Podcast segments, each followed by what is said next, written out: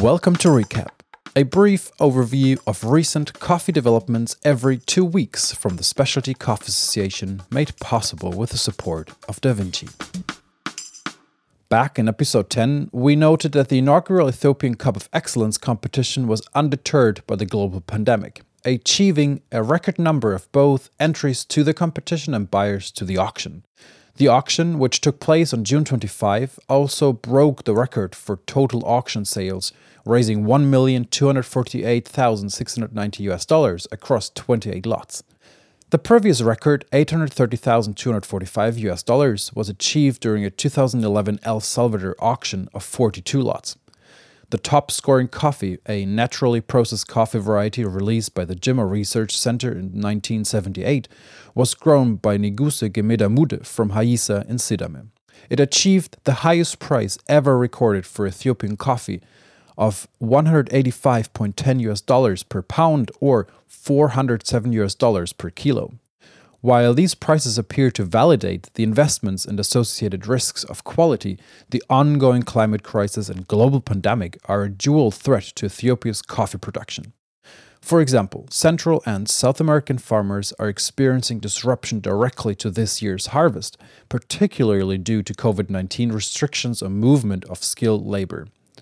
But the Ethiopian harvest typically peaks in November December, the Ethiopian Coffee and Tea Authority reports that COVID 19 is currently disrupting farmers' ability to apply inputs like fertilizers to their farms, the impact of which will probably be felt in future production across both quality and quantity. Meanwhile, in Kenya, The Standard reports that coffee farmers in Kiambu, Githunguri, and Kumotai have uprooted their coffee trees in protest of poor earnings. According to those interviewed, the farmers recently received 13 US dollar cents per kilo for coffee that cost 33 US dollar cents per kilo to produce. Citing a lack of support from cooperatives and county officials, the farmers highlighted that where they would have once received support in form of fertilizers and tools, they now must look for access to loans to improve their farms. But even these two are now unavailable. They also pointed to significant delays in payment both to farmers and to mill workers as a source of concern. Those who have uprooted their trees have planted vegetables and avocados instead, while others are simply burning their trees for charcoal or leaving them unattended.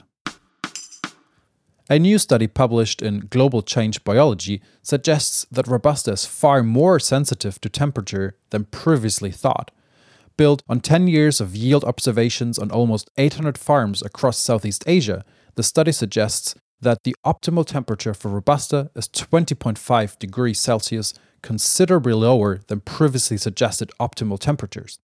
The current estimates, which indicate a higher temperature tolerance, are based on historical botanical explorations in Central Africa. Worryingly, the study also reported that for every 1 degree increase over this optimal temperature, yields decrease by 14%. One of the study's lead authors, Jarrod Kath, says the results call for a reassessment of how we can adapt coffee production to climate change.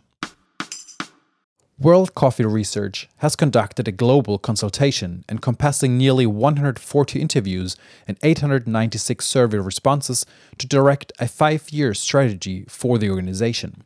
The summary of the consultation identifies four common global priorities farm profitability, origin diversity, quality, and climate adaptation.